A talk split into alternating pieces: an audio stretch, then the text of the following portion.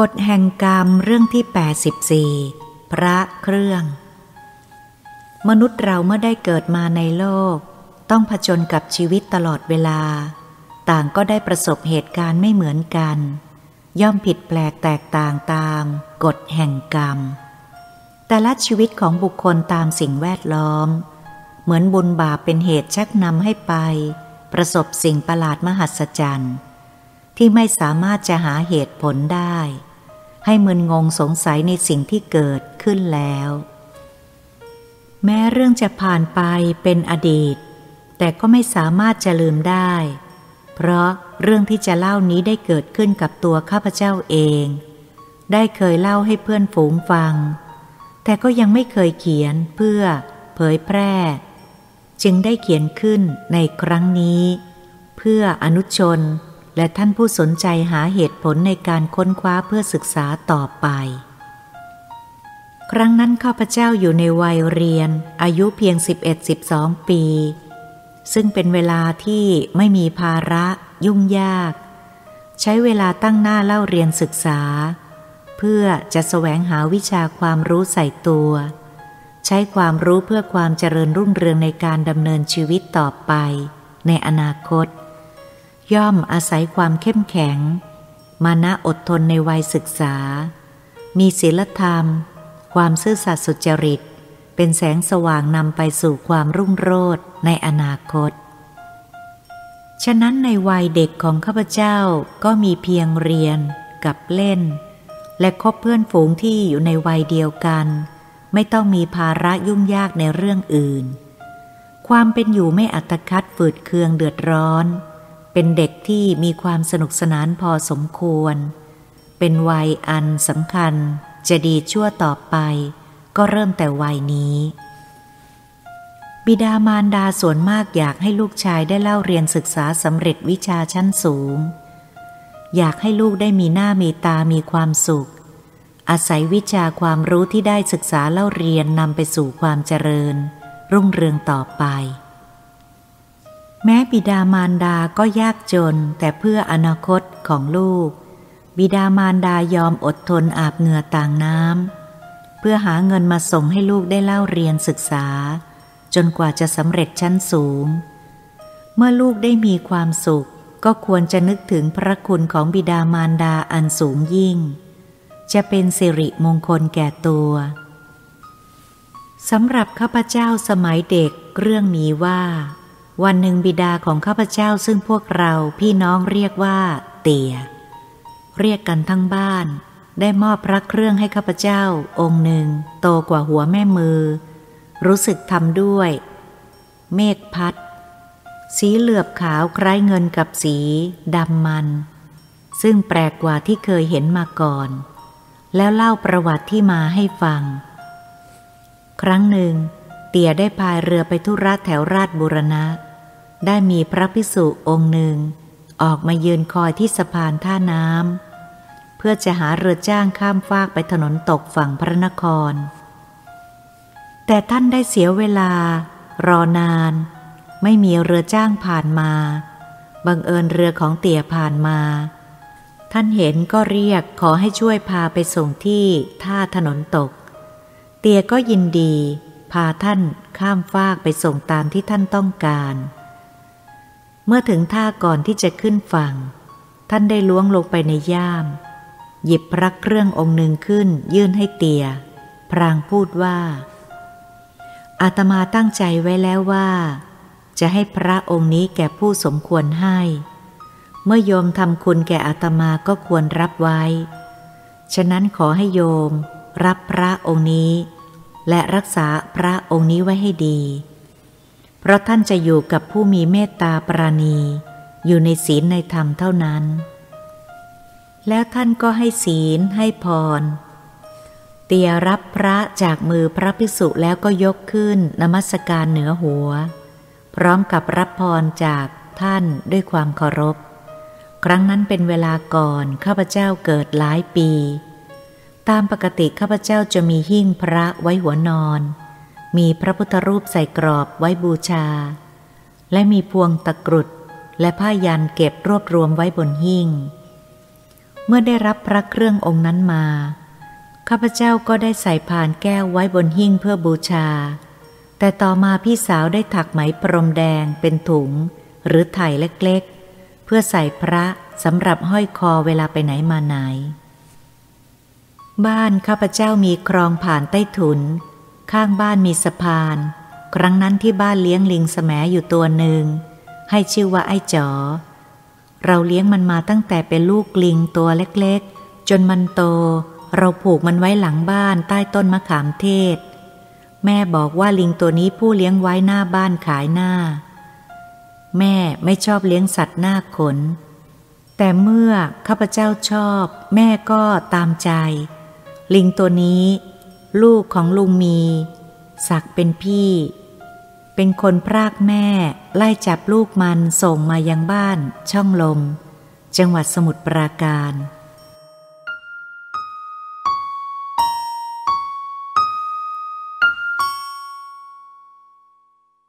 บ่ายวันหนึ่งข้าพเจ้ากลับจากโรงเรียนมาถึงบ้าน เจ้าลิงสมตัวนั้นมันก็หลุดจากหลังบ้านเข้าไปในห้องข้าพเจ้า ปีนขึ้นไปบนหิ้งพระ เห็นมันกำลังรื้อของบนหิ้งกระจุยกระจาย ข้าพเจ้าไล่มันให้ลงมาจากหิ้ง แต่มันไม่ยอมลงเปล่า กลับคว้าพระเครื่องซึ่งอยู่ในพานแก้วลงมาด้วย พานแก้วเกือบจะตกจากมือ แล้วมันก็ปีนลงมานั่งบนขอบหน้าต่าง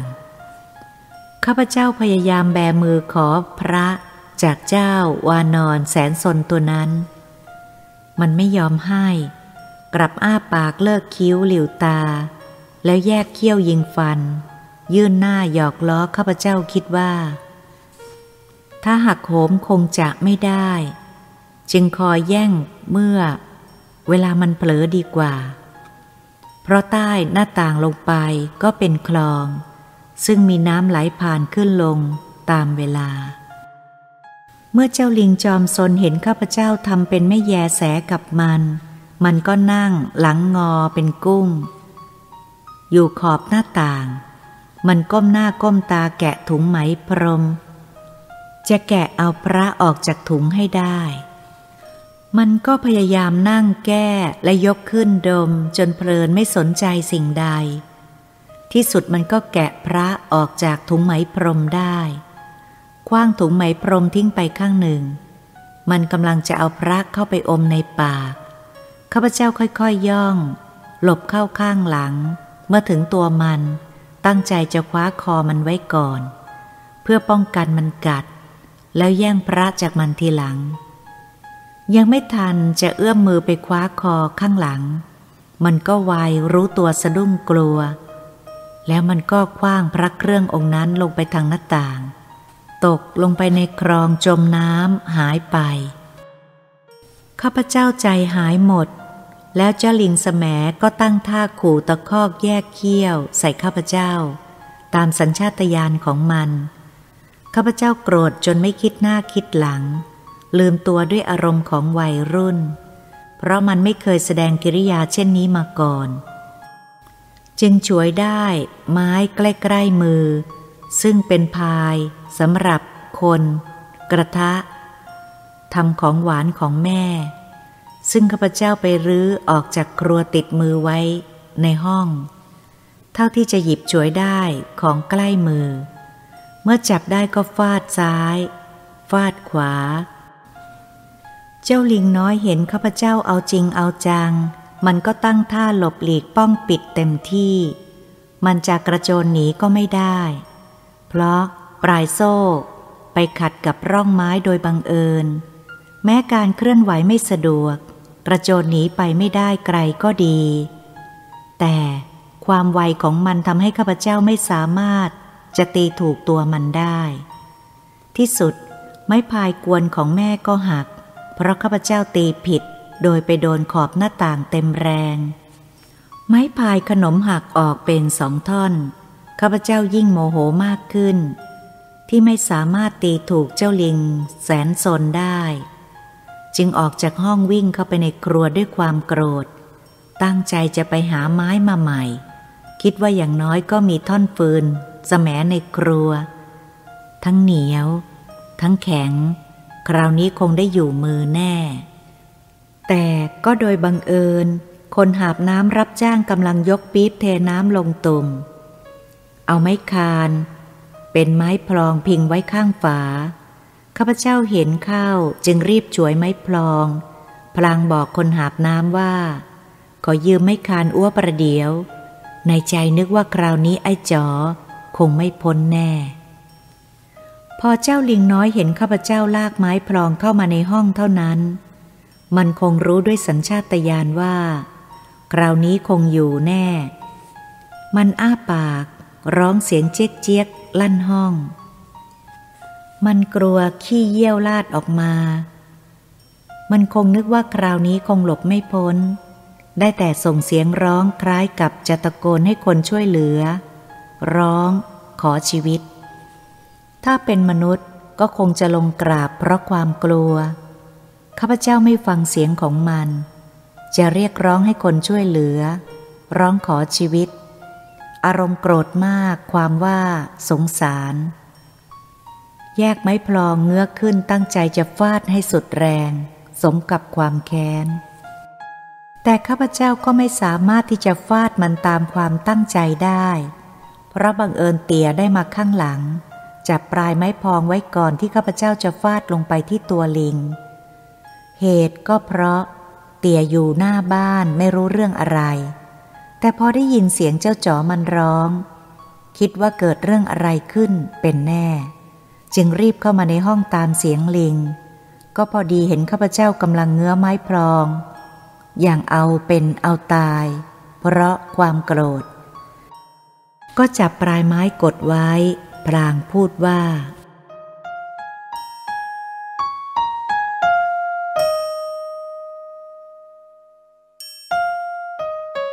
หยุดก่อนลูก ไอ้จ๋อมันมีความผิดอะไรร้ายแรงนักหรือ จึงได้โกรธมากอย่างนี้ อย่าเอาแต่โมโห เราเป็นคนมีความรู้สูงกว่าสัตว์ ควรจะใช้ความคิดก่อนจะทำอะไรรุนแรง ถ้าเตี่ยเข้ามาไม่ทันมันคงตายแน่ เนื้อตัวมันเล็กเท่านี้คงจะแหลกเล้วหมด มันเรื่องอะไรกัน จึงได้ทำร้ายกันอย่างนี้ ไอ้จอมันก็อยู่ใต้อำนาจของลูก จะฆ่าจะแกงอย่างไรเวลาไหนก็ได้ มันเป็นสัตว์เดรัจฉานไม่มีทางที่จะสู้รบตบมือกับเราได้ เราจะฆ่ากันมันก็ตายเปล่า แต่เตียก็ไม่รู้สาเหตุอะไรจึงทำให้ถูกโกรธมาก ครู่เดียวแม่และพวกพี่น้องต่างก็ตามเข้ามาในห้อง เพราะเสียงเจ้าจ๋อมันร้อง รู้กันทั่วบ้าน ต่างก็มาตามว่ามันเรื่องอะไร จึงจะได้ฆ่าแกงเจ้าลิงตัวเล็กๆ เช่นนี้ ดูช่างไม่มีความเวทนาสัตว์ตาดำๆบ้างเลย ตามปกติข้าพเจ้าเป็นคนไม่ชอบเถียงแม่ ฉะนั้นเมื่อเตียพูดข้าพเจ้านิ่งฟัง กลับได้สติสำนึกถึงความผิดของตัว ที่เป็นคนเจ้าอารมณ์ โกรธจนลืมผิดลืมถูก แต่เมื่อทุกคนสงสัยสาเหตุอะไรทำให้ข้าพเจ้ามีใจโหดร้ายทารุณ สัตว์เช่นนี้ เพราะไม่เคยมีนิสัยเช่นนี้มาก่อน ข้าพเจ้าจึงเล่าให้เตี่ยฟัง และแม่ฟังว่า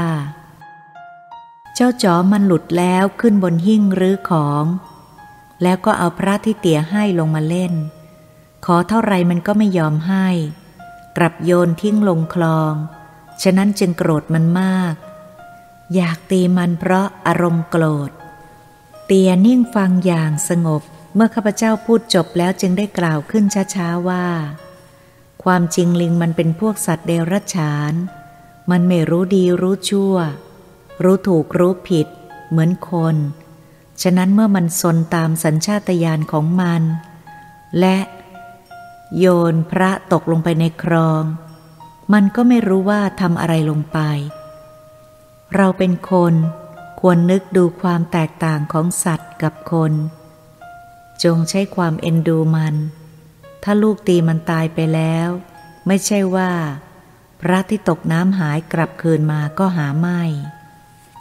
ทำให้ลูกเพิ่มการทำบาปสร้างเวรสร้างกรรมยิ่งขึ้น ฉะนั้นเตี่ยว่าอย่าไปลงโทษมันอีก จงให้ความเมตตาสงสารมันให้มาก อย่าถือโกรธมันเลย นึกว่าดูแลเพราะในชาตินี้ มันก็ได้ฝากชีวิตไว้กับเรา ถ้าหากว่าให้ความสบายความสุขมันไม่ได้ เตียว่า ควรจะส่งคืนไปบ้านลุง ปล่อยให้มันเข้าไปอยู่ในป่า หรือกลัวว่าถูกพวกลิงอื่นรังแก เพราะจากมาอยู่บ้านคนนาน ก็ให้คนที่เขารักสัตว์เอาไปเลี้ยงดู และให้ความสุขมันต่อไป ข้าพเจ้าฟังดูแล้วก็เห็นจริง ตามปกติข้าพเจ้าเป็นคนรักสัตว์ ชอบสัตว์ แต่วันนั้นทำไมข้าพเจ้าถึงมีอารมณ์ร้าย ข้าพเจ้าก็นึกไม่ออก เห็นจะเป็นเพราะเสียดายพระเครื่ององค์นั้นจนลืมผิดลืมถูก เมื่อรู้ตัวเกิดความสงสารเจ้าจ๋อขึ้นมาทันที นี่ถ้าหากว่าเตียไม่เข้ามาห้าม ข้าพเจ้าคงต้องฆ่าเจ้าลิงตัวนี้ตาย ก่อเวรก่อกรรมสร้างบาปเพราะเอาแต่ความโกรธ ข้าพเจ้าจะไม่ยอมให้อภัยตัวเอง แต่แล้วก็ได้ยินเสียงเตียพูดว่า คนเราเมื่อมีความโกรธขึ้นมา ย่อมจะมองไม่เห็นสิ่งที่น่ารักน่าสงสาร แม้แต่สัตว์เดรัจฉาน ก็มีท่าทางกลัวตาย น่าสมเพช มันได้แสดงออกมาในความรู้สึก เพราะเมื่อเตี๋ยเข้ามาเห็นเจ้าจ๋อมันได้แสดงความกลัวจนสุดขีด มันนั่งอ้าแขน ทั้งสอง ประสานกัน แล้วปิดตา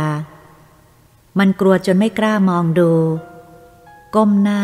คงนึกว่าตายแน่ ปากก็ร้องเจ๊กเจี๊ยก ถ้าใครได้เห็นก็เป็นที่น่าสงสารยิ่งนัก แต่ลูกมัวแต่โมโหจึงไม่เห็นท่าทาง ได้ผ่านความรู้สึกเมตตากรุณาสงสารไป ถ้าหากได้มีโอกาสพิจารณารู้ความจริง เราก็จะตีมันไม่ลง มันทำตามนิสัยสันดานของลิงมัน ฉะนั้นต่อไปหากจะโกรธ แล้วทำอะไรลงไปต้องคิดดูคิดหน้าคิดหลังเสียก่อน ว่าจะเกิดเสียหายอะไรบ้าง และหักห้ามดับความโกรธลงเสีย อย่าก่อเวรก่อกรรมขึ้นเลย ครั้งนั้นข้าพเจ้ารับผิดเพราะเอาแต่อารมณ์ไม่เอาเหตุผล การโมโหอาจตีลิงจนตายก็ได้ ไม่เกิดประโยชน์อะไร เพียงแต่ดับโมโหระยะหนึ่งเท่านั้น ก็จะเกิดบาปกรรมขึ้นอีกไม่รู้สิ้นสุด แม่ได้พูดขึ้นว่า แม่คิดว่าลูกจะรู้สึกอย่างไร ถ้าจะตีมันให้ตายเปล่า พระที่ตกน้ำท่านคงไม่ชอบที่ลูกจะตีลิงจนตายเพื่อท่าน จึงดนใจเตี่ยให้มาขัดขวางไว้ทัน แม่คิดว่าลูกควรดีใจแล้วที่ไม่ได้ทำผิดร้ายแรงมากไปกว่านี้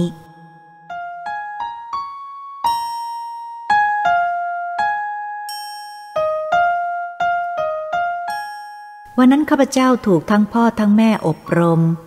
ทำให้เห็นความผิดของตัวเองเด่นชัด เกิดความสงสารมันขึ้นมา จึงจัดแจงดึงโซ่จะเข้าไปอุ้มมันไปผูกไว้หลังบ้านตามเดิม แรกๆ มันก็ไม่ยอมให้เข้าใกล้เหมือนเคย คงกลัวข้าพเจ้าทำร้าย เมื่อจะเข้าใกล้มันก็แยกเขี้ยวร้องเจ๊กเจ๊กหันหลังหนี ปกติมันเป็นลิงที่เชื่องมาก ไม่เคยกัดใคร แต่ครั้งนี้มันไม่ยอมให้เข้าใกล้ เพราะมันยังไม่หายกลัว ข้าพเจ้าต้องเข้าไปค่อยๆ ปลอบมันแล้วค่อยๆ เอื้อมมือไปลูบหลัง พูดเหมือนมันรู้ภาษาคนว่า ฉันเสียใจที่ทำกิริยาหยาบช้ากับแกไปมาก ฉันต้องขอโทษต่อไปฉันจะไม่ยอมทำเช่นนี้อีก แล้วก็ค่อยๆ ลูบหัวมันอย่างทนุถนอม และเอ็นดู จนมันค่อยหายกลัว เหมือนรู้ว่าข้าพเจ้ากลับเป็นมิตรที่ดี ไม่ใช่ศัตรูที่ดุร้ายต่อไปอีกแล้ว มันจึงยอมให้จับมานั่งบนตัก แล้วมันก็แงนหน้าขึ้นมองดูข้าพเจ้าทำตาละห้อย อย่างน่าสงสารทำปากจู ยื่นหน้าทำเสียงจุ๊บจุ๊บจับจับแสดงความรู้สึกหายกลัว ประจบอย่างเดิมข้าพเจ้าเห็นกิริยาท่าทางมันไม่ได้ผูกใจเจ็บทำให้ข้าพเจ้าแทบจะกลั้นน้ำตาไม่ได้ สงสารที่มันทำกิริยาท่าทางเหมือนจะฝากชีวิตไว้กับข้าพเจ้าตลอดไป หลังจากนั้นข้าพเจ้าได้พยายามหาคนร่อนของเป็นอาชีพมาคนหนึ่ง แกรับว่าจะพยายามเป็นพิเศษ แม้ว่าผู้ชำนาญในการร่อนของตามแม่น้ำคูคลองเก่งเพียงไร แม้จะพยายามร่อนแทบทุกตารางนิ้วในบริเวณนั้นก็ดี ก็ไม่พบพระเครื่ององค์นั้น แต่ชายผู้ร่อนของก็ไม่เสียเวลาเปล่า เพราะได้ของมีค่าไปหลายอย่าง เป็นเครื่องทองรูปพรรณร่อนได้จากคลองนั้น คุ้มเกินค่าแรงที่เสียเวลา และเป็นความพอใจของคนร่อนทอง ด้วยค่าของมันจะใช้จ่ายไปได้นานวัน หลังจากพระเครื่องของบิดาที่ให้ข้าพเจ้าได้ถูกเจ้าวานอนที่เลี้ยงไว้คว้างลงน้ำไปแล้ว ข้าพเจ้าก็ได้จัดหิ้งพระใหม่ ถ้าไม่ได้ไปไหนหรือ ไม่ลืมก็จุดธูปบูชาทุกคืน แต่ทุกครั้งไหว้พระก็อดระลึกถึงพระเครื่อง ยังนึกเสียดายไม่หาย ใจยังระลึกถึงท่านทุกครั้งไป หลังจากนั้นต่อมาประมาณห้าถึงหกเดือน คืนหนึ่งหลังจากข้าพเจ้าได้จุดธูปบูชาพระแล้วก็นอนหลับไป จะนานเท่าใดไม่ทราบข้าพเจ้าได้กลิ่นทูบหอมคล้ายกับมาลอยอยู่ใกล้จมูก ฉุนจนข้าพเจ้าทนไม่ไหว ต้องตกใจตื่น รีบตาลีตาลาลุกขึ้นนึกว่าไฟไหม้ทูบบนหิ้งพระ ใจคิดว่าทูบที่จุดตอนหัวค่ำคงจะตกลงมาไหม้ห่อทูบบนหิ้ง กลิ่นทูบจึงฟุ้งทั่วห้อง เมื่อมองดูหิ้งพระทั่วไปแล้วก็เห็นเป็นปกติ ไม่มีแสงไฟหรือควัน ไม่ได้กลิ่นทูบหอมอีก หยิบห่อทูบออกมาก็ปกติเรียบร้อยทุกอย่าง บนกระถางทูบก็ไม่มีทูบจุดค้างไว้ ยังไม่ดับ กลิ่นทูบก็จางไปหมด พิจารณาดูแล้วกะว่าเป็นความฝันก็ได้ แต่เมื่อทุกอย่างเรียบร้อยก็ไม่นึกอะไรอีก อากาศตอนดึกเย็นเงียบสงัดเป็นเวลานอนสบาย แล้วข้าพเจ้าก็รีบเข้านอนต่อจนรุ่งสว่าง เช้าตื่นขึ้นมายังสงสัยเรื่องกลิ่นทูบไม่หาย รีบลุกขึ้นไปตรวจดูบนหิ้งพระอีกครั้งหนึ่ง เมื่อคืนนี้ยังง่วงดูไม่ท่วนทีทันใดนั้นทำให้ข้าพเจ้าคนลุกขึ้นทั้งตัว เพราะปรากฏว่าพระเครื่ององค์ที่เจ้าวอกได้ทิ้งลงครองนั้น บัดนี้ได้ปฏิหารขึ้นมาอยู่บนพานแก้ว บนหิ้งพระแล้ว ข้าพเจ้ายกมือขึ้นนมัสการ และอารัธนา แล้วหยิบขึ้นมาพิจารณาดูให้ละเอียดถี่ถ้วน แม้แต่รอยขีดหรือตำหนิใด ๆ ที่องค์พระ ข้าพเจ้าก็ดูจนหมดสงสัย เพราะข้าพเจ้าไม่ได้นึกฝันว่า ท่านจะสามารถกลับมาอยู่ที่เดิมอีกทำให้สงสัยว่า หากตีลิงตาย พระท่านคงไม่กลับมาแน่ ข้าพเจ้ามีความภูมิใจในพระองค์นี้มาก มั่นใจว่าท่านศักดิ์สิทธิ์แน่ แม้ท่านจะได้จมอยู่ในคลองแล้ว ท่านยังกลับขึ้นมาได้ ถ้าเป็นเรื่องที่คนอื่นบอกกล่าวข้าพเจ้าจะไม่เชื่อ นี่ได้ประสบกับตัวเอง หลังจากพระเครื่องได้ปฏิหารกลับมาอยู่ในพานแล้ว ข้าพเจ้าก็อดไปคุยกับเพื่อนๆไม่ได้ ทุกคนต่างก็สนใจขึ้นมาทำให้ข้าพเจ้าภูมิใจตามนิสัยของเด็ก มีความรู้สึกในวัยเวลานั้น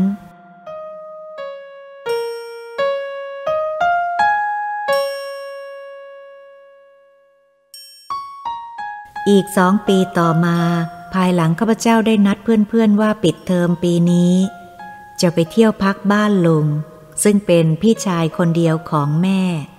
อยู่ตำบลช่องลมจังหวัดสมุทรปราการ ถ้าจะพูดถึงระยะทางประมาณดูเหมือนจะอยู่กึ่งกลาง เป็นหมู่บ้านประมงระหว่างปากอ่าวสมุทรปราการ กับปากอ่าวที่ท่าจีนหรือสมุทรสาคร การไปของเราครั้งนี้ตั้งใจว่าจะเดินทางจากตำบลบ้านแหลมฟ้าผ่า อ้อมหลังป้อมพระจุลออกเลาะเดินชายทะเล แต่ต้องบุกโครนบุกเลน เป็นการฝึกฝนชีวิตให้มีความอดทน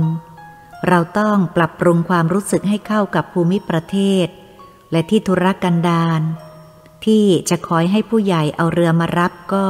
เป็นการรบกวนผู้ใหญ่ เราก็จะสบายเกินไป และเสียเวลาการอาชีพของผู้ใหญ่โดยไม่จำเป็น ครั้นจะรอให้เขา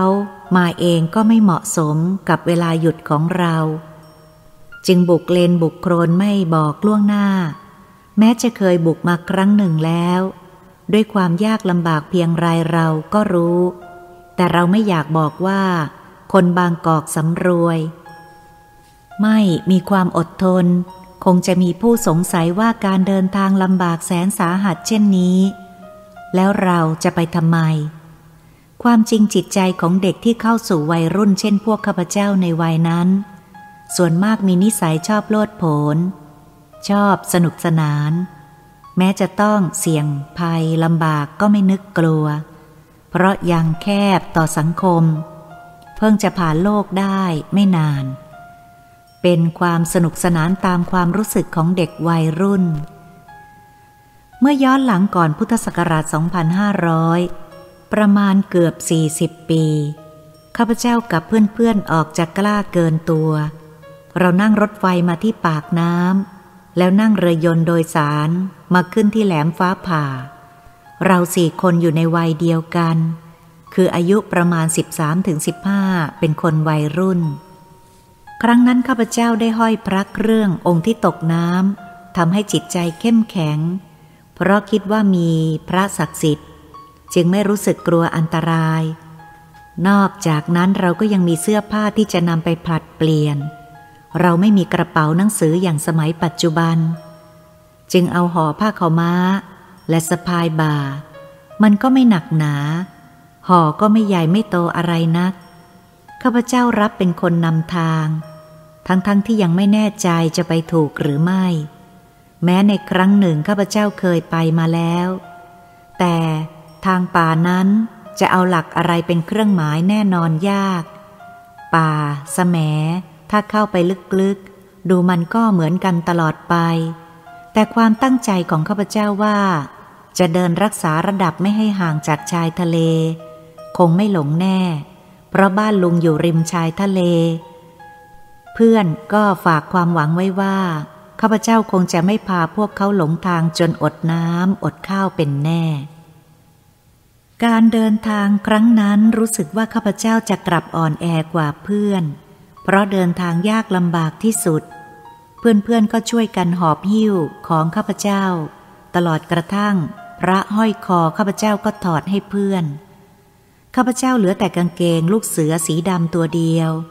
บางครั้งเราต้องบุกโคลนแค่เขา่าถอนขาแต่ละข้างเกือบจะหมดแรง บางครั้ง ต้องผ่านลานเปลือกหอยมากมาย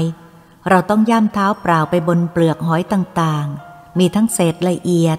และยังเป็นตัวคงรูป หลายครั้งต้องบุกข้ามคลอง ต้องเอาห่อผ้าทูลหัว เมื่อเข้าใกล้หมู่บ้านก็ได้กลิ่นเค็มๆคาวๆ คลุกเคล้ากันไปกับกลิ่นโคลนและไอแดด พวกสุนัขจะเกลียวกราวกันออกมา เห่ากระโชกใส่แทบจะกระโดดกัดพวกเรา ต้องถือไม้คอยระวังตัวอยู่เสมอ พวกชาวบ้านต่างแตกตื่นออกมาดู จะเป็นเพราะไม่ค่อยมีคนแปลกหน้าผ่านมา จะมีคนไปมาหาสู่กันก็โดยทางเรือเท่านั้น น้อยนักที่จะมีคนกรุงเทพ บุกป่าบุกโคลนอย่างพวกเรา ฉะนั้นทำไมพวกชาวบ้านจะไม่แปลกใจ และเราก็ผ่านหมู่บ้านมีทั้งคนจีนคนมอญและคนไทย บางบ้าน ถามเราว่ามาจากไหน แล้วจะไปไหน หาใคร พวกเราหิวน้ำคอจะเป็นผงอยู่แล้ว ก็ตอบคำถาม แล้วก็ขอน้ำฝนดื่มพอชื่นอกชื่นใจ แล้วกล่าวขอบใจที่ให้น้ำดื่ม แล้วก็ลาชาวบ้านเดินต่อไปอย่างสังกตาย เนื้อตัวหน้าตาเราเปื้อนโคลนเปื้อนเลนทั้งเหม็นทั้งเหนื่อย เรามองหน้ากันแล้วยังอดหัวเราะไม่ได้ ผ่านบ้านแหลมสิง บ้านขุนสมุทรและบ้านคลองมอน แม้ข้าพเจ้าจะเหนื่อยสายตัวแทบขาดก็ดี แต่ก็อาศัยทิวทัศน์ที่สดใสของธรรมชาติเป็นกำลังใจ ให้มีความอดทนต่อความยากลำบาก ที่จะเดินบุกป่าบุกโคลน เสียงนกร้องอยู่ตามชายป่าริมน้ำลมทะเลพัดเข้าฝั่งเป็นระลอก คลื่นที่ม้วนตัวซัดเข้าชายฝั่งดังซ่าๆแล้วหายไป คลื่นลูกใหม่ก็ตามมา เป็นเช่นนี้อยู่ตลอดเวลา พวกฝูงนกก็วิ่งไล่จิกปูหอยที่มาตามหัวคลื่นพัดเข้าฝั่งกิน ฝั่งก็เป็นสีโคลนผิวป่าไม้สแสมสีเขียว ชะอุ่มทำให้หายใจโล่งจมูก มีความสดชื่นเป็นกำลังใจได้มาก แต่ต้องพักหลายทอดกว่าจะถึงจุดหมาย ที่สุดเราก็มาถึงปลายทางบ้านช่องลม ซึ่งเป็นหมู่บ้านญาติของข้าพเจ้า เมื่อถึงคลองช่องลมข้าพเจ้าแทบจะก้าวขาไม่ออก เดินโซเซแทบจะล้ม ทั้งเหนื่อยทั้งเพลีย เมื่อเดินเข้าไปในเขตหมู่บ้าน พวกสุนัขเห่ากันเกลียวกราวเช่นเดียวกับหมู่บ้านที่ผ่านมาแล้ว ทั้งเด็กและผู้ใหญ่ชายหญิงก็ออกมายืนมองดู เมื่อจำได้ว่าข้าพเจ้า ใคร ก็พากันตื่นเต้น ไม่นึกว่าเราจะเดินเท้าเข้ามาถึงได้ทั้งที่ไม่มีคนนำทาง พวกลูกของป้าพุ่มพี่สาวของแม่ และลูกของลุงสุดพี่ชายของแม่ ทั้งวัยเท่ากับข้าพเจ้า และแก่วัยเป็นพี่ และอ่อนวัยทั้งหญิงชาย ต่างก็พากันห้อมล้อม ถามข่าวกันเซ็งแซ่ ดีอกดีใจทั้งลุงและป้าสะพ้ายป้าตัวและลุงเขย ต่างก็ทักทายข้าพเจ้า และได้พาพวกเราไปอาบน้ำล้างโคลนด้วย น้ำในบ่อหลังบ้านเสียก่อน แล้วก็มาอาบน้ำจืดภายหลัง ความจริงชาวทะเลเขาเดินเก่ง เขาเดินจากทางบ้านแหลมฟ้าผ่าชั่วระยะเพียงสองชั่วโมงกว่า แต่เรามีความพอใจ ที่จะได้ถึงจุดหมายปลายทางด้วยความเรียบร้อย ก่อนพระอาทิตย์จะตกดินเพราะดีที่ข้าพเจ้าไปครั้งนั้นไม่มีริ้น ไม่มียุง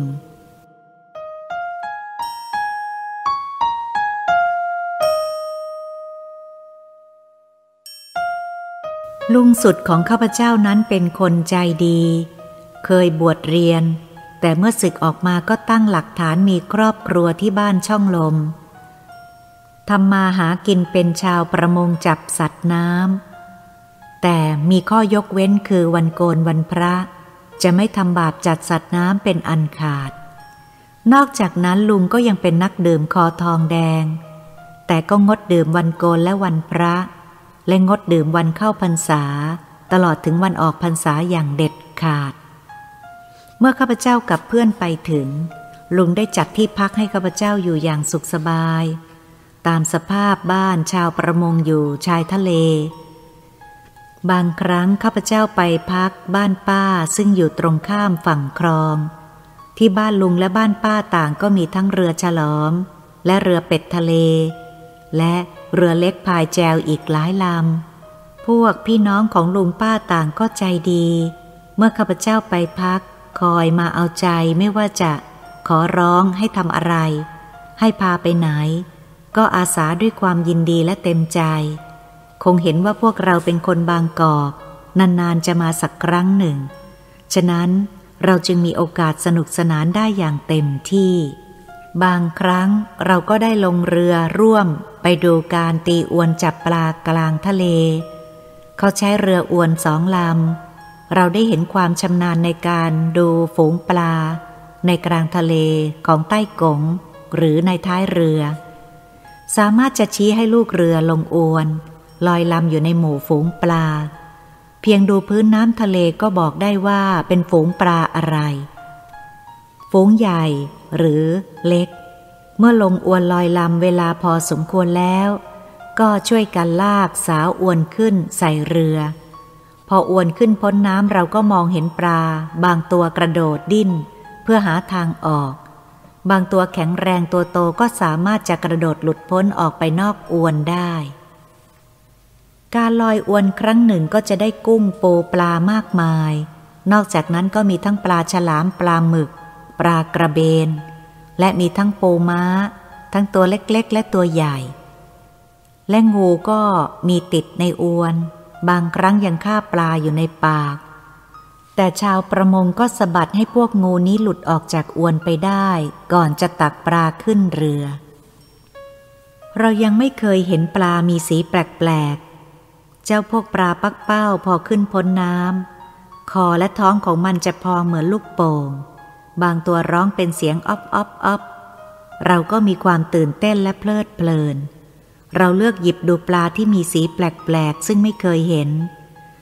ตลอดพวกปูทะเลตัวขนาดเท่าเหรียญบาท และเหรียญสองสลึง ตัวเล็กหน้าเอ็นดู กระดองบนสีเขียวและใสมันมีก้ามเล็กๆ ครบ เราตื่นเต้นและเพลิดเพลิน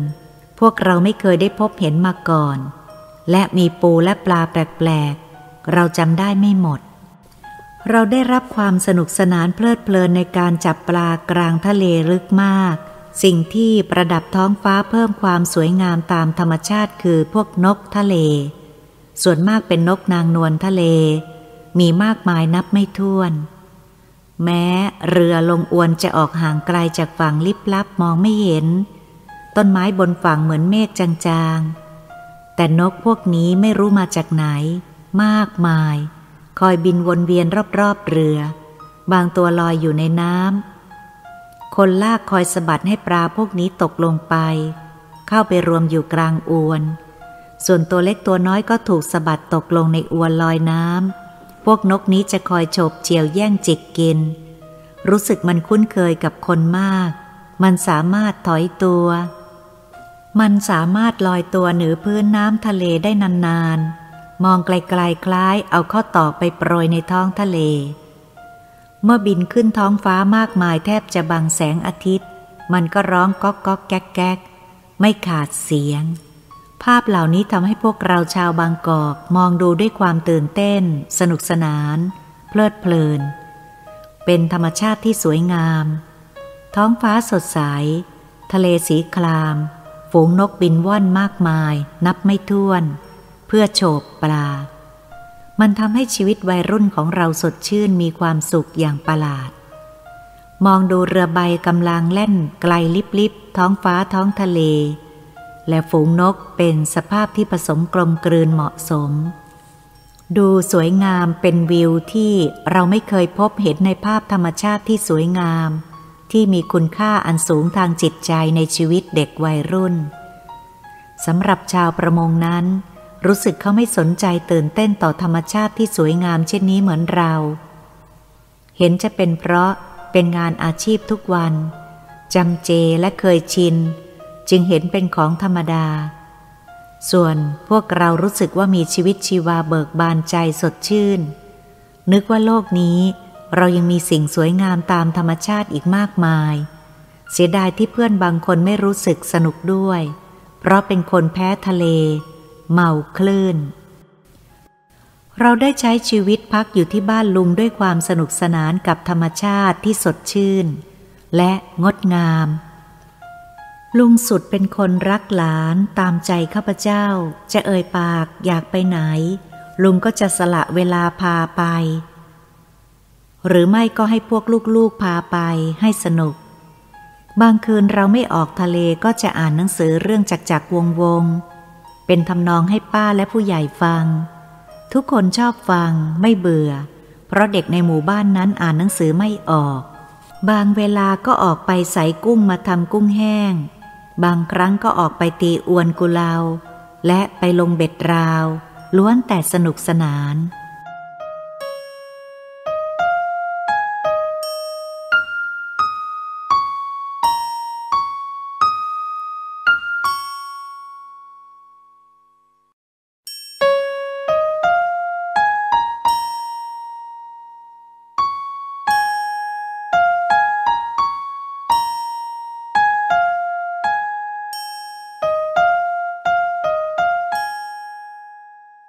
วันหนึ่ง ลุงออกมายืนนอกบ้านมองดูท้องทะเลด้วยความชำนาญ พรางพูดกับข้าพเจ้าว่า เวลานี้เคยตาดำลงมาก จะไปดูลุงใสเคยไหม ถ้าไปลุงจะให้เขาเอาเรือออกไปเอา ละวะลง ข้าพเจ้าได้ถามก็ได้ความว่า เคยนั้นคือกุ้งละเอียด ตัวเล็กๆสำหรับทำกะปิ ตำน้ำพริก ข้าพเจ้าตกลงไปกับลุง แต่มีเพื่อนบางคนเมาคลื่น จึงไม่ไปด้วย แต่ก็มีคนพาไปขุดปูตาม ป่าสแมและชายทะเล ก็คงสนุกสนานเพลิดเพลินไม่น้อย หรือไม่ก็ยิงนกตามหัวแหลมที่ริมชายทะเล เมื่อเอาอวนตาทีหรือละวะที่ชาวประมงเรียกกันทั่วไปในสมัยนั้น ข้าพเจ้าเป็นคนนั่งดู จะช่วยแจวเรือ ช่วยพายก็ไม่ได้ เพราะไม่เคยแจวหรือพายมาก่อน เมื่อเรือออกจากคลองมาสู่ทะเล ลุงก็ลงลุยน้ำซึ่งลึกเพียงแค่ราวนม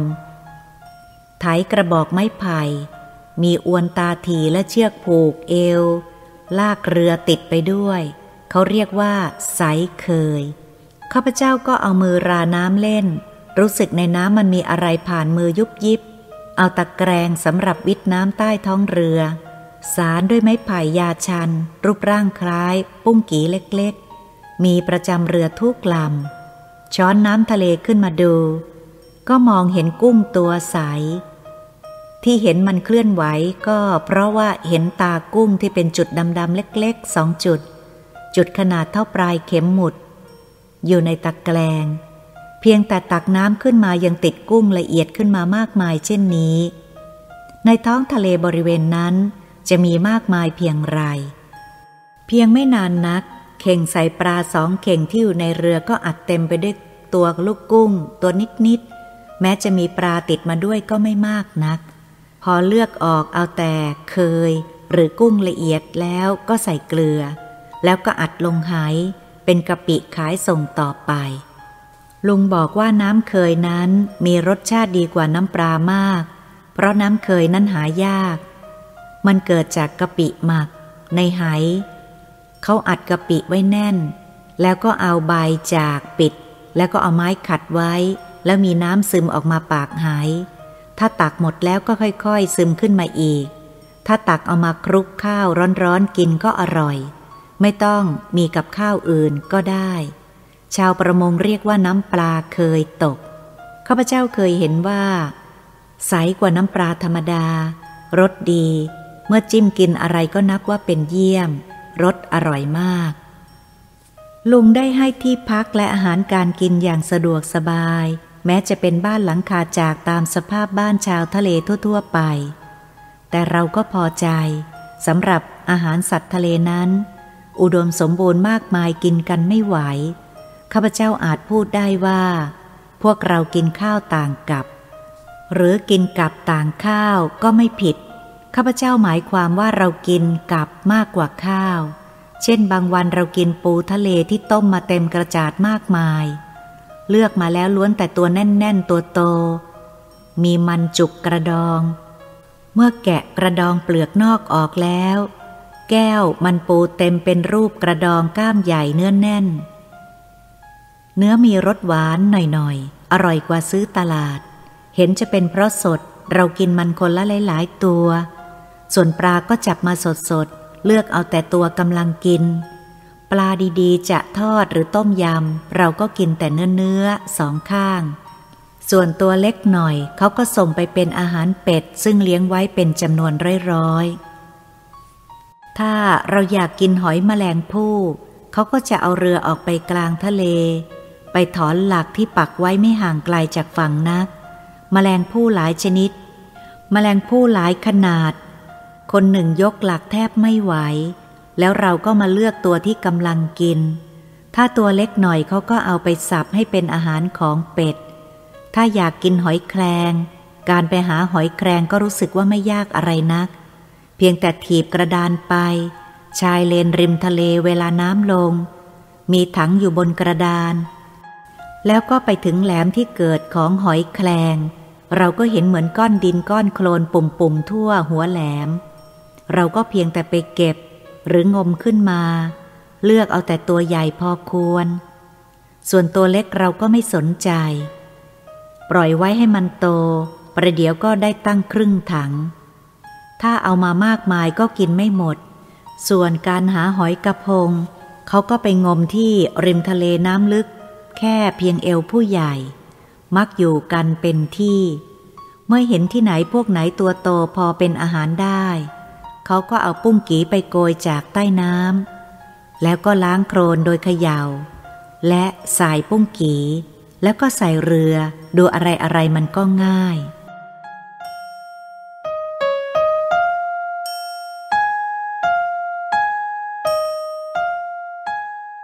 บางครั้ง ถ้าคลื่นลมจัดเรือทะเลออกไม่ได้ เขาก็จะหาทางให้เราเพลิดเพลินในการไปขุดปูทะเล การขุดปูทะเลมันต้องอาศัยหลักวิชาความรู้ และความชำนาญ คนทะเลเขาจะสามารถบอกเราได้ว่า ในรูเดียวกันมีปูอยู่ตัวเดียว หรืออยู่คู่ บางครั้งเขาก็บอกว่ารูนี้เป็นรูล้าง และบางรูก็สามารถรู้ได้ว่าก้ามใหญ่หัก จะจับปูทะเล เขาใช้ตะขอเหล็ก ฝังปลายไม้ ค่อยๆ ใช้ขอเหล็กเข้าไปควานในรู เราก็จะได้ยินเสียงเหล็กกระทบ ตัวปูดังแกลกแกลกบางทีเขาก็ค่อยๆ เอาขอเหล็กเขี่ยต้อนตัวปูให้มันคลานออกมา บางครั้งปูก็เอาก้ามใหญ่หนีบขอเหล็ก เมื่อค่อยๆชักขอขึ้น มันก็จักคลานตามขอเหล็กออกมา ทั้งก้ามก็ยังหนีบขอ การจับปูมันก็ต้องมีความชำนาญ เขาใช้นิ้วหัวแม่มือกด ตรงข้างตะปิ้ง แล้วใช้อีกสี่นิ้ว กดก้ามใหญ่ทั้งสองก้าม กดเข้าหากับตัวปู และมือขวาก็ใช้จับปอที่เอามา เอาปากกัดตอนปลายของปอให้ตึง และยกตัวปูมือขวา ก็จะเอากลุ่มปอยกขึ้นมาพัน มัดก้ามใหญ่ ข้างละรอบ และก็ตีนอีกสี่ตีน ข้างละรอบ แล้วก็ปล่อยเชือกข้างที่ปากกัดไว้ มามัดขมวดผูกเงื่อนให้แน่น ๆ การมัดปูนี้ เขาทำอย่างรวดเร็วและน่าดูมาก เพราะความชำนาญที่อื่นเขาจะมัดอย่างใดข้าพเจ้าไม่เคยเห็น นอกจากนั้น คนทะเลเขาชำนาญพอสามารถจะบอกได้ว่า ในรูปูทะเลนี้เขาเอามือล้วงลงไปได้ไม่มีอันตราย ไม่ต้องใช้ขอ พวกเราไม่กล้าล้วงลงไป กลัวมันจะหนีบเอา เมื่อคนทะเลเขาล้วงลงไปด้วยมือเปล่าแล้วจับปูขึ้นมา ก็ปรากฏว่ามันเป็นปูนิ่ม ทั้งตัว ทั้งก้าม ทั้งกระดอง อ่อน บุบบิบ เหมือนเปลือกนอกของไข่จระเม็ด รูปูที่มันคลานเข้าออกเป็นรอยที่สังเกตปูใหญ่หรือปูเล็ก แม้เขาจะสอนให้เราดูถึงวิธีการขุดปู แต่ก็ไม่ค่อยได้สนใจ เพราะเรารู้ว่าไม่ได้เกิดประโยชน์อะไรกับพวกเรามากนัก ข้าพเจ้าจำได้เพียงอย่างเดียว คือปูที่มีเนื้อแน่น หรือปูที่มีเนื้อโพลกหมายถึงก้ามใหญ่ เนื้อข้างในน้อย หลวม และก้ามก็เหนียว ส่วนมากคนไม่รู้ดูไม่เป็น โง่กว่าคนขายถูกต้มซื้อได้แต่ปูโพลก เราจึงรู้ไว้ เขาสอนให้เราดูที่ตะปิ้งใต้ท้องปู ถ้ามันอ่อนกดลง และเบาก็หมายถึงปูโพลก ถ้าตะปิ้งแข็งและตัวหนักหมายถึงปูตัวนั้นเนื้อแน่น นอกจากนั้นเขายังสอนให้เราดูปูที่มันมีแก้วมาก ซึ่งเราพากันเรียกว่าไข่ปู ความจริงไข่ปูมันอยู่ตรงตะปิ้งของตัวเมีย มันคล้ายเม็ดต้อยติ่ง อยู่ภายในตะปิ้งล้นออกมาให้เห็น เมื่อแก่มันก็ออกมาเป็นตัวปูเล็กๆ และนอกจากนั้นยังมีการจับปูทะเลอีกแบบหนึง่งเมื่อถึงฤดูเดือนมืด เขาจะเอาเรือปิดกระดานให้มิด เปิดช่องไว้แต่พอจับปูใส่ลงไปในท้องเรือแล้วก็ปิด เอากิ่งแสมใส่ไว้ภายใต้ท้องเรือป้องกันปูมันหนีบกันจนก้ามหัก แล้วข้าพเจ้าก็อาสาอยู่หัวเรือ มีคนทะเลพายเรือเล็กออกจากฝั่งไม่มากนัก เป็นเวลาเดือนมืดน้ำเค็มจัดทำให้เราพายเรือจุ่มน้ำ เกิดเป็นแสงประกายปลายน้ำทำให้ฟองใต้น้ำเหมือนหิ่งห้อย คนพายเรือก็ค่อยๆพาย ให้เราคอยนั่งดูที่หัวเรือ พอเห็นปลายน้ำกระเพื่อมแสงรัศมีค่อนข้างกลมประมาณสิบนิ้ว เราก็ให้เขาพายติดตามเข้าไปใกล้ ๆ พอที่จะเอาสวิงที่เตรียมมาช้อนตัก ตรงพรายน้ำขึ้นมา ก็จะได้ปูทะเลแม่ไม้ ลอยแพตัวหนัก มันแก้วเต็มกระดอง เราก็รีบใส่ลงในก้นท้องเรือ แล้วก็ค่อยช้อนตักตัวอื่นที่ลอยมา บางครั้งก็ตักใส่เรือไม่ค่อยทัน มีปูลอยมามากทั้งซ้าย ขวาของเรือ คนพายต้องหยุดพายเอาสวิง อีกอันหนึ่งมาช่วยกันตักปู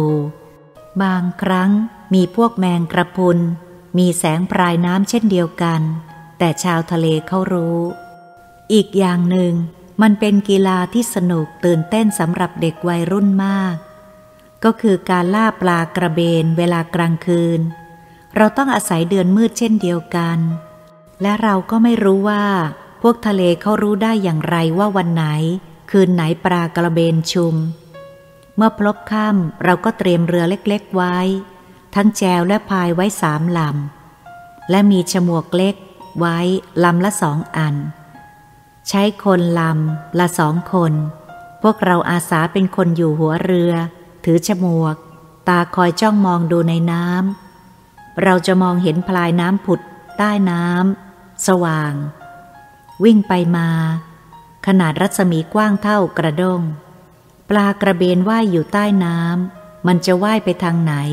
ก็จะเห็นเป็นแสงสว่างกลมเป็นทางไป เราถือฉมวกคอยยืนจ้องตรงหัวเรือ หากมันว่ายมาทางเรือเราระยะพอเหมาะ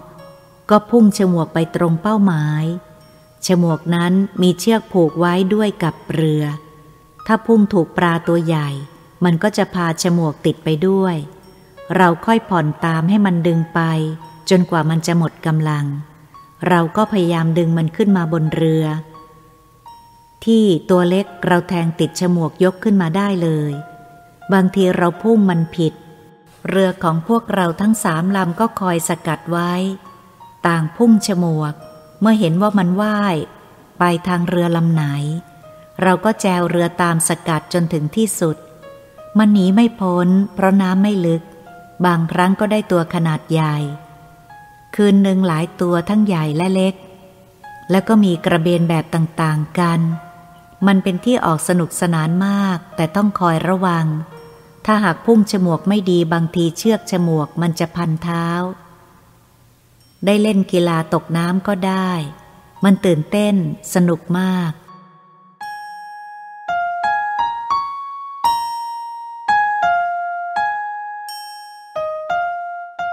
เมื่อนึกถึงสัตว์ทะเลทำให้นึกได้ว่า ในปัจจุบันเราไม่เคยได้พบหอยจุ๊บแจงมานานปีแล้ว สมัยก่อนหอยจุกแจงซึ่งมันเกาะอยู่ตามต้นไม้ เพียงแต่ไปจับมันต้องอาศัยตาไวชำนาญ ในปัจจุบันนี้เข้าใจว่าจะสูญพันธุ์เสียแล้ว เด็กวัยรุ่นหลังๆ คงจะไม่รู้จักหอยจุกแจง อีกอย่างหนึ่ง เราได้ติดตามเข้าไปจับปูสแมในเวลากลางคืน น้ำขึ้น วกปูสแมหนีน้ำขึ้นต้นไม้ พวกจับปูสแมสะพายข้องติดหลัง แล้วก็ถือใต้จุดไฟ บุกกันไปเป็นหมู่เป็นพวก ทั้งสาวทั้งแก่ เด็กและผู้ใหญ่ ส่วนมากเป็นผู้หญิง ต่างชูใต้ส่องสว่างไปทั้งป่าสแมไปจับตะครุบเอาตามต้นสแมเขาจะเย็บถุงอย่างหยาบสวมมือป้องกันไม่ให้มันหนีบ แล้วก็เพียงไปจับมันใส่ข้องด้วยความว่องไว และรู้วิธีจับ มันหนีไม่ทันประเดี๋ยวก็เต็มข้อง มันมีมากมายเกาะเต็มตามลำต้นแสมดำไปหมด เกาะถึงตามกิ่ง แล้วเขาก็นำไปล้างน้ำให้สะอาด แล้วก็ใส่เกลือ เมื่อปูถูกน้ำเกลือปากก็จะเกิดเป็นฟองคล้ายสบู่ เขาว่าปูแสมมันร้องไห้ขี้มูกโป่งก่อนจะตาย ฟังแล้วเศร้า แต่ส่วนพวกเรากว่าจะจับได้แต่ละตัวรู้สึกยุ่งยาก เพราะครึ่งกลัวครึ่งกล้า เราเห็นก้ามมันก็ไม่ย่อย เรามองดูแล้วค่อยๆ ตะคุบก็มีหวังมันหนีบ แม้จะใส่ถุงมือผ้าดิบนั้นหนา แต่ก็เจ็บไม่ใช่เล่น เมื่อมองเห็นชาวทะเลเขาจับกันว่องไว จับใส่อย่างรวดเร็ว มันไม่ทันจะหนี นี่ก็อาศัยความชำนาญ นี่ก็เป็นความสนุกสนานของพวกเราในสมัยนั้น ในปัจจุบันนี้ข้าพเจ้ารู้สึกว่า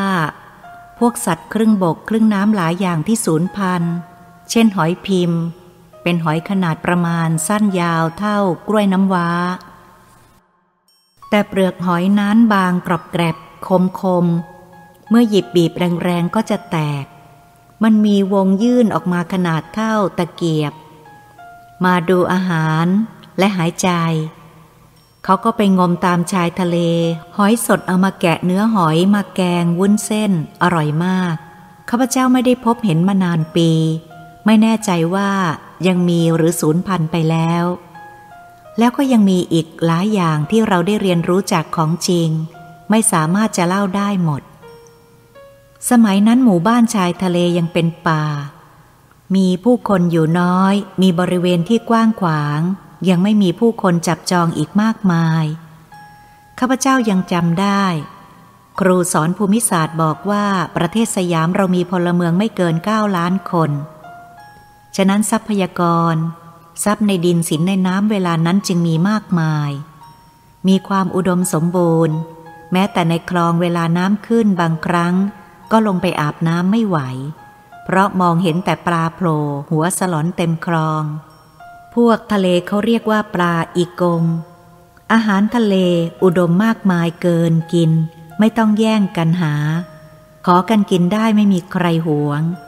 ปลาพวกนี้เขาช้อนขึ้นมาสับให้เป็ดกิน คนไม่ได้สนใจ พวกเราก็ลงอาบน้ำในคลองโผไปไหว้มาดำเล่นประเดี๋ยวต่างก็หิ้วแมงดาทะเล ขึ้นมาให้เห็นทั้งคู่ ประเดี๋ยวคนนั้นคนนี้ชูขึ้นมามันชุกชุมแทบไม่น่าเชื่อ มันแปลกที่ตัวผู้มันเกาะหลังตัวเมีย เมื่อเราได้ทั้งคู่ เขาก็เลือกเอาแต่ตัวเมียไว้ ส่วนตัวผู้เขาเหวี่ยงมันทิ้งไป มันคงอดตายเพราะไม่มีตัวเมียให้เกาะ เขาจึงเอามาเปรียบเทียบให้ชื่อมนุษย์ที่ไม่ทำมาหากิน คอยให้ภรรยาหาเลี้ยง จึงได้ชื่อว่ามนุษย์แมงดา เขาเอาแมงดาตัวเมียไปเผาให้มันสุก แล้วก็เอาไข่มันไปแกงคั่ว การที่ข้าพเจ้าเล่าเรื่องการท่องทะเลโครนในสมัยนั้น เพราะเราได้เที่ยวกันอย่างสนุกสนาน นอกจากอาหารทะเลอุดมสมบูรณ์แล้ว ซึ่งสมัยนั้นพวกนกทะเลมีมากมาย ตลอดจนนกเป็ดน้ำนับเป็นพันๆหมื่นๆ ทางหัวแหลมมันร้องตลอดคืน นอนฟังเสียงมันเพลิดเพลินดี เพราะเราอยู่กับธรรมชาติแท้ๆ บางคืนญาติก็มาชวนเราไปขึงอวนตาข่ายดักนกไว้ที่ชายทะเล มีเสาไม้ไผ่ปักเป็นหลักสองต้น ผูกอวนตาข่ายไว้กลาง เวลากลางคืนนกบินฝ่ามองไม่เห็น ติดอวนตาข่ายครึ่งตัวดิ้นไม่หลุด บินไม่ได้ เช้าเราก็ไปปลดได้พวกนกตีนเทียน ครั้งละสี่ห้าตัว เพราะอวนตาข่ายมันสั้นมาก ถ้าติดมากกว่านี้อวนตาข่ายก็ทนไม่ไหว ล้มลงกองอยู่กลางดินทำให้เราตื่นเต้นดี ฝีมือแกงนกของลุงก็นับว่าเยี่ยมอร่อยมาก นอกจากนั้นพวกคนทะเลจะขาดเสียไม่ได้ก็คือเหล้าหรือน้ำขาวที่ต้มกลั่นกันเอง คนทะเลเป็นนักดื่มคอแข็งทั้งหญิงชายเด็กผู้ใหญ่ กินเป็นมาตั้งแต่เด็กๆ ส่วนมากน้ำขาวจุดไฟติดนั้น คนที่เขาถือศีลบอกว่านั่นมันไฟทองแดง นี่แหละ เป็นชีวิตชาวทะเลตำบลช่องลมที่ข้าพเจ้าได้ประสบเมื่อวัยรุ่น เหมือนจะเป็นหมู่บ้านที่ถูกทอดทิ้งให้อยู่กับธรรมชาติอย่างโดดเดี่ยว เกือบจะขาดการติดต่อกับโลกภายนอก พวกชายหนุ่มไม่ต้องเป็นทหาร เพราะไม่มีทะเบียนสมโนครัว ล้ายชาวป่าชาวดงที่ห่างไกลความเจริญ เด็กๆและผู้ใหญ่ส่วนมากไม่รู้หนังสือ นอกจากลุง และลูกของป้าที่บวชเรียนแล้ว ที่พออ่านออกบ้าง พวกเด็กเกิดมาก็ไม่รู้จักคำว่าโรงเรียน เพราะเกิดมาก็มองเห็นชีวิตแคบๆ ในหมู่บ้าน ไม่ได้ออกมาเห็นโลกภายนอก อยู่นอกเขตกำนันผู้ใหญ่บ้านอำเภอ เด็กๆเเกิดมาก็เลี้ยงกันตามธรรมชาติ เมื่อเติบโตก็ถีบกระดานจับสัตว์น้ำนานๆก็มีคนจีนนำเรือ เอาข้าวของมาแลกพวกกุ้งแห้ง ปลาเค็ม การใช้อัดเงินก็ไม่ค่อยจะมากนัก พวกเด็กๆเมื่อมีเวลาว่างก็ชวนกันดำผุดดำว่ายตลอดวัน จนตัวดำ ผมเป็นสีแดง คล้ายสีใยมะพร้าวแม้แต่เด็กหญิงอายุ 14-15 ปีก็ยังไม่เดียงสาในเรื่องเพศ ยังเปลือยกายโดดน้ำดำผุดดำว่าย ไม่มีความรู้สึกกระดากอาย เล่นกับชายซึ่งมีความรู้สึกไม่เดียงสาเช่นเดียวกัน พวกนี้แม้ว่าร่างกายจะอยู่ในวัยรุ่น แต่จิตใจยังอ่อนกว่าวัยมาก ผิดกับเด็กชาวกรุงรู้เห็นอะไรมากเจริญแล้ว จึงแก่เกินวัย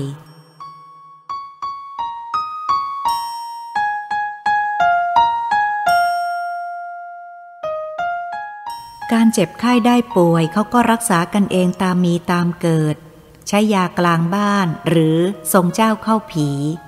เพราะหมู่บ้านห่างไกลหมอ การติดต่อเป็นไปด้วยความยากลำบาก การรักษากันเองแม้จะเป็นการเสี่ยงมาก ก็ไม่เคยมีใครนึกคิด ถ้าไข้หนักยากลางบ้านยั้งไม่อยู่ก็ตาย แต่ธรรมชาติดินฟ้าอากาศได้ช่วยให้ชาวทะเลมีร่างกายสมบูรณ์แข็งแรง ล่ำสัน ส่วนมากเป็นคนอายุยืน เพราะป่วยยาก ทนต่อการตรากตรำทำงานหนัก เมื่อมีคนตาย การทำศพของชาวบ้านเวลานั้นส่วนมากไม่มีพิธีอะไรทำกันง่ายๆ เพียงแต่ชาวบ้านช่วยกันทำที่เผาศพชั่วคราว ไกลจากหมู่บ้านแล้วก็ช่วยกันขนฟืน คนละหอบแทนดอกไม้จันทร์ แล้วช่วยกันจุดไฟ มไฟให้ซากศพไหม้หมดเท่านั้นก็สุดสิ้น ไม่มีการทำพิธีทางศาสนาเข้ามาเกี่ยวข้อง เพราะพระหายาก จะจัดทำบุญอุทิศก็คิดกันภายหลัง ส่วนคนจีนเมื่อตายก็นำศพใส่โลงนำไปฝังไว้ในป่า ให้ห่างไกลจากบ้านพอสมควร เราเดินทางฝ่าไปกว่าจะถึงบ้านช่องลม ก็เห็นหลุมฝังศพชาวจีนหลายแห่ง ฝังไม่ลึกนัก เพียงแต่ไม่ให้สัตว์มาคุ้ยเขี่ยเอาซากไปแทะกินได้ แม้กระนั้น บางครั้งเรายังเห็นโรงศพโผล่ขึ้นมาเห็นกระดูกบางตอนอยู่ข้างนอกทำให้ข้าพเจ้านึกถึงชีวิตที่อยู่ห่างไกลความเจริญนั้น ต่างก็มีความเป็นอยู่ง่าย ๆ เป็นอิสระไปตามธรรมชาติ เมื่อจะเปรียบเทียบกับความเจริญรุ่งเรืองของชาวกรุงแล้ว ก็ผิดกันไกล ชาวทะเลอยู่ด้วยความสงบทางจิตใจ ไม่ต้องแก่งแย่ง ชิงดีชิงเด่น ชีวิตไม่ต้องดิ้นรนต่อสู้ เพื่ออยู่เหมือนชาวกรุง ทรัพย์ในดินสินในน้ำเป็นสมบัติของชาติ อยู่ในทะเลและบนบกมากมายไม่มีวันอดตาย ก็ทำให้ชาวทะเลรักถิ่นที่อยู่รักพวกรักพี่น้อง มีอะไรก็ลงแรงช่วยกันทำด้วยความเห็นอกเห็นใจ แม้จะเป็นหมู่บ้านที่ไม่เจริญ แต่สิ่งแวดล้อมและความเคยชินทำให้ไม่รู้สึกเดือดร้อนอะไร ในการคลองเรือนมีชีวิตอยู่อย่างสุขสบายตามธรรมชาติที่สดชื่น เมื่อข้าพเจ้าได้เลือกพูดถึงแต่ความสนุกสนานของทะเล แต่ยังไม่ได้พูดถึงความไม่ดีของทะเลโครนที่ข้าพเจ้าไปนั้น มีข้อเสียอย่างไร อันตรายทางท้องทะเลก็มีมาก เมื่อท้องฟ้าแจ่มใส ลมพัดเย็นสบาย แต่สิ่งในโลกนี้ไม่มีอะไรยั่งยืนยงคงที่ ท้องทะเลก็เช่นเดียวกัน แม้จะมีอากาศแจ่มใส สดชื่น น้ำทะเลสงบนิ่ง แต่การเปลี่ยนแปลงไปอย่างไม่นึกฝัน อาจจะเกิดขึ้นได้ทุกเวลา ท้องฟ้าแจ่มใสก็เริ่มมืดมัวเป็นทิศทาง เมฆที่ลอยอยู่สูง ดูสวยสดงดงามก็กลับลอยต่ำเป็นสีดำ ความน่ากลัวกำลังเข้ามาปกคลุมท้องทะเล สายฟ้าแลบเป็นเส้นเป็นทาง เป็นแฉกแวบแวบยักไปย้ายมาสลับกัน เสียงฟ้าคำรามเสียงดังก้องท้องทะเล ลมก็เริ่มพัดจัด ท้องทะเลที่สงบก็เริ่มปั่นป่วนเป็นบ้าขึ้นมา คลื่นก็เริ่มจะม้วนตัวใหญ่ขึ้นตามสายลมที่พัดจัด เสียงน้ำแตกหัวคลื่นเป็นฝอยขาวแล้วก็แตกกระจายดังซ่าซาแล้วม้วนตัวหายไป แล้วก็เกิดขึ้นใหม่เป็นระยะจังหวะไม่รู้สิ้นสุด เมื่อมีลมพายุจัด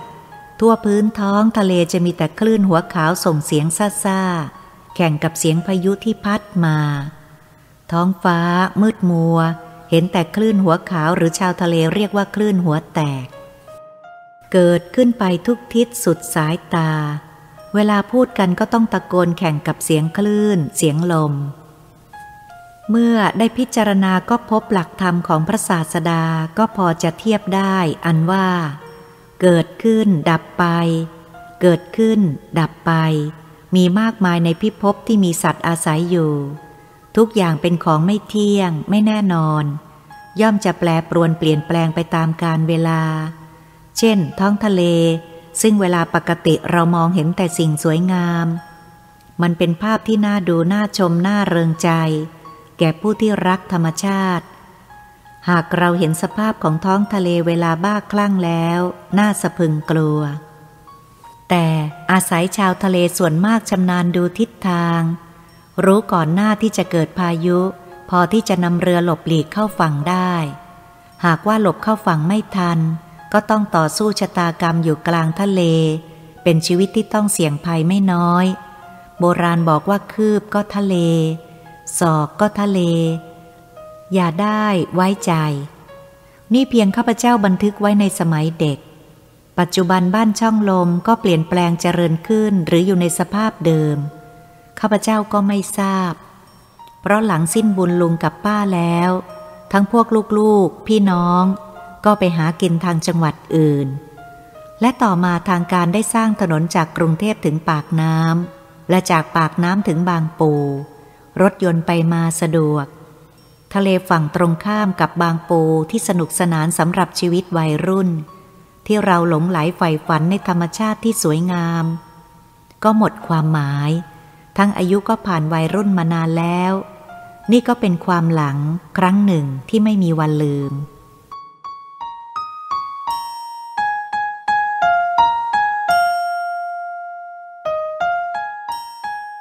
เวลากลับลุงได้นำเรือแล่นไปส่งถึงปากน้ำแล้วพวกเราก็อำลาลุงผู้ใจดี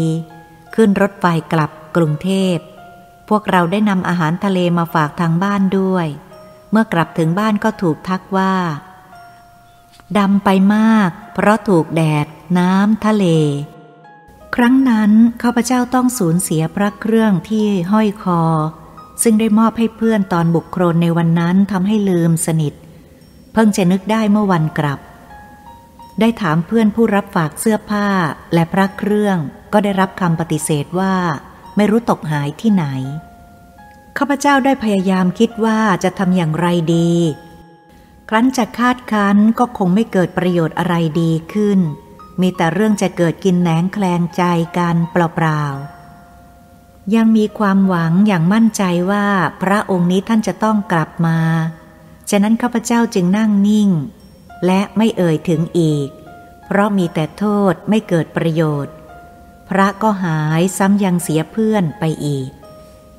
ต่อมาเกิดสงสัยความไม่บริสุทธิ์ของตัวเองที่ได้มาเที่ยวคราวนี้ สร้างบาปอย่างสนุกสนานไว้กับพวกปูปลามาก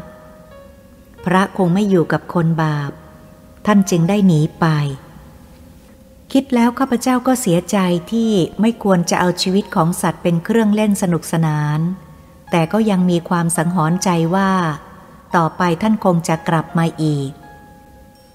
จากนั้นเวลาก็ผ่านไปหนึ่งปี เป็นหลายปีต่อมา ท่านก็ยังไม่กลับมา จนข้าพเจ้าออกมาทำงาน ต่อมาข้าพเจ้าก็ได้คนขับรถชื่อนายจร ซึ่งเคยขับรถนายตำรวจฝรั่งมาก่อน เมื่อนายฝรั่งหมดสัญญากลับเมืองนอก ก็ได้มาอยู่กับข้าพเจ้า นายจรเป็นคนดี มีความขยันซื่อสัตย์สุจริต ต่อมาภายหลังสงครามเกิดอาการป่วยขึ้น ข้าพเจ้าจึงได้ขอร้องให้ในายแพทย์ได้ช่วยเยียวยารักษา เวลานั้นยารักษาโรคหายาก ราคาแพง เพราะเลิกสงครามใหม่ ๆ แต่ข้าพเจ้าสนใจในชีวิตมนุษย์มากกว่า จึงไม่สนใจราคายา พยายามช่วยในจรจนถึงที่สุด มนุษย์เราทุกคนมีกรรมเป็นของตน เงินทองช่วยอะไรไม่ได้ โรคเดิมกำลังจะหาย แต่กลับมีโรคอื่นแทรกขึ้นมา แล้วได้ถึงแก่กรรมลง ข้าพเจ้ามีความอะไรสงสารมากนายจรได้มาอยู่กับข้าพเจ้าประมาณยี่สิบปี คนดีเราต้องนึกถึงเป็นธรรมดา หลังจากนั้นต่อมาภรรยาของนายจรได้มาหาข้าพเจ้า และได้บอกว่า ก่อนนายจรจะตาย นายจรสั่งไว้ว่าหากมีธุระอะไรจำเป็นก็ให้มาหาข้าพเจ้า เมื่อถามความประสงค์ภรรยานายจรว่า จะให้ข้าพเจ้าช่วยอะไร แกบอกว่า อยากจะกลับไปบ้านเดิม เพราะอายุมากแล้ว อยู่กรุงเทพทำอะไรไม่ไหว เมื่อไปแล้วจะไม่กลับมาอยู่กรุงเทพอีก อยากจะได้เงินสักก้อนหนึ่งข้าพเจ้าถามจำนวนเงินแล้วก็ให้ไปตามต้องการ เมื่อแกได้เงินแล้วแกก็หยิบห่อกระดาษเรียบร้อย ยื่นให้ ข้าพเจ้าถามว่าห่ออะไร แกบอกว่า พระที่นายจรฝากไว้ให้นายเมื่อก่อนจะตาย บอกว่าให้นำมาให้นายให้ได้ ข้าพเจ้าไม่สนใจกลับบอกว่า เอาคืนไปเถอะพระที่บ้านมีแล้ว เอาไปให้บุตรชายในจรที่เป็นทหารดีกว่า แกบอกว่าไม่ได้หรอกค่ะ ผู้ตายได้สั่งกำชับไว้อย่างแน่นหนาว่าให้มอบให้นายคนเดียว เมื่อผู้ตายสั่งไว้อย่างไร ดิฉันก็ต้องปฏิบัติตาม ข้าพเจ้ารับไว้อย่างเสียไม่ได้ แล้วก็ใส่กระเป๋า ตอนเย็นกลับมาถึงบ้าน ข้าพเจ้าเอาของออกจากกระเป๋า ก็เห็นห่อพระก็นึกออก จึงหยิบมาแก้ดู พอเห็นก็ตื่นเต้นเพราะจำได้ว่า เป็นพระองค์ที่หาย เพื่อให้แน่ใจก็หยิบมาพิจารณาอย่างถี่ถ้วน ต้องขนลุก เพราะความรู้สึกเก่าๆได้กลับมาสู่ความทรงจำอีกครั้งหนึ่ง เมื่อได้เห็นรอยขีดด้านหลัง และพิจารณาอย่างถี่ถ้วนแล้ว ก็แน่ใจว่าเป็นพระเก่าแก่ของข้าพเจ้า เพราะจำได้แน่ว่าไม่ใช่องค์อื่น เป็นไปได้หรือ ซึ่งท่านได้กลับมาแบบนี้ทำให้คิดว่า เวลาที่ข้าพเจ้าเลิกทำบาป เลิกดื่มเหล้าอย่างหัวราน้ำอย่างเด็ดขาดแล้ว แล้วก็พยายามตั้งใจสร้างความดีไม่หวังสิ่งใดตอบแทนในบั้นปลายของชีวิต ท่านจึงกลับมาอยู่กับข้าพเจ้าอีกครั้งหนึ่ง เป็นเรื่องแปลกประหลาดมหัศจรรย์ยิ่งนัก เพราะเหตุการณ์เหล่านี้ได้เกิดขึ้นกับตัวข้าพเจ้า เป็นเรื่องที่น่าคิด